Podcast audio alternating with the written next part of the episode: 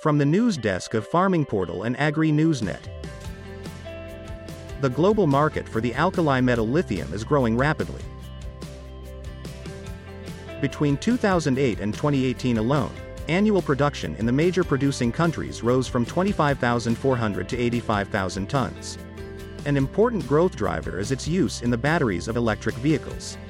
However, lithium is also used in the batteries of laptops and cell phones, as well as in the glass and ceramics industry. With 8 million tons, Chile has the world's largest known lithium reserves. This puts the South American country ahead of Australia, 2.7 million tons, Argentina, 2 million tons, and China, 1 million ton. Within Europe, Portugal has smaller quantities of the valuable raw material. The total global reserves are estimated at 14 million tons. This corresponds to 165 times the production volume in 2018. With 51,000 tons, Australia was by far the most important supplier of lithium in 2018 ahead of Chile, 16,000 tons, China, 8,000 tons, and Argentina, 6,200 tons. This is shown by figures from the USGS, United States Geological Survey. The four countries mentioned have long dominated the picture, with Australia only gaining a clear lead over Chile in recent years. Put simply, lithium from Australia comes from ore mining, while in Chile and Argentina lithium comes from salt deserts, so-called salars. The extraction of raw materials from salars functions as follows. Lithium containing saltwater from underground lakes is brought to the surface and evaporates in large basins. The remaining saline solution is further processed in several stages until the lithium is suitable for use in batteries. You are listening to a podcast from our international news desk. There are always critical reports on the extraction of lithium from salars.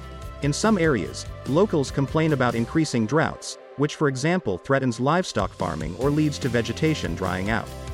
From the point of view of experts, it is still unclear to what extent the drought is related to lithium mining. It is undisputed that no drinking water is needed for the lithium production itself.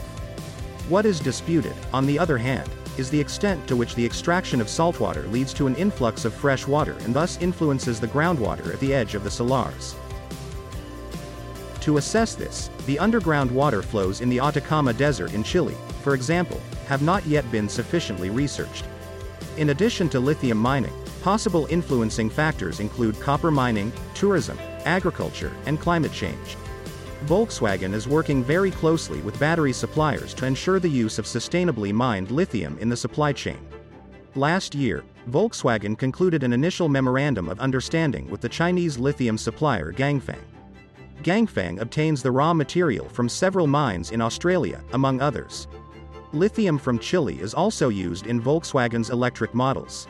The raw material remains important in the long term, says, for example, Nobel Prize winner M. Stanley Whittingham, who once laid the scientific foundations for the batteries used today. It will be lithium for the next 10 to 20 years, says Whittingham. At the same time, the number of electric cars can be expected to rise sharply, in the interests of climate protection.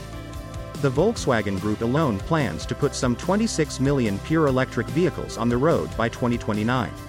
In the long term, a large proportion of the raw materials used will be recycled. This would reduce the need for new lithium. However, this is unlikely to make itself felt until 2030, when used batteries will be returned in large quantities. The global transition to electric vehicles has driven frenzied demand for lithium, sending its price through the roof this year. Lithium prices have more than doubled since January and risen nearly 400% in the last year. Some experts are concerned that there won't be enough battery-grade lithium to go around as automakers accelerate production of electric models in the coming years. The scramble for lithium and other raw materials crucial to battery making has pushed car companies to go straight to the source and secure their own supplies. According to a recent note out of Goldman Sachs, its analysts are expecting lithium carbonate prices to average 46,640 United States dollars per ton in 2022.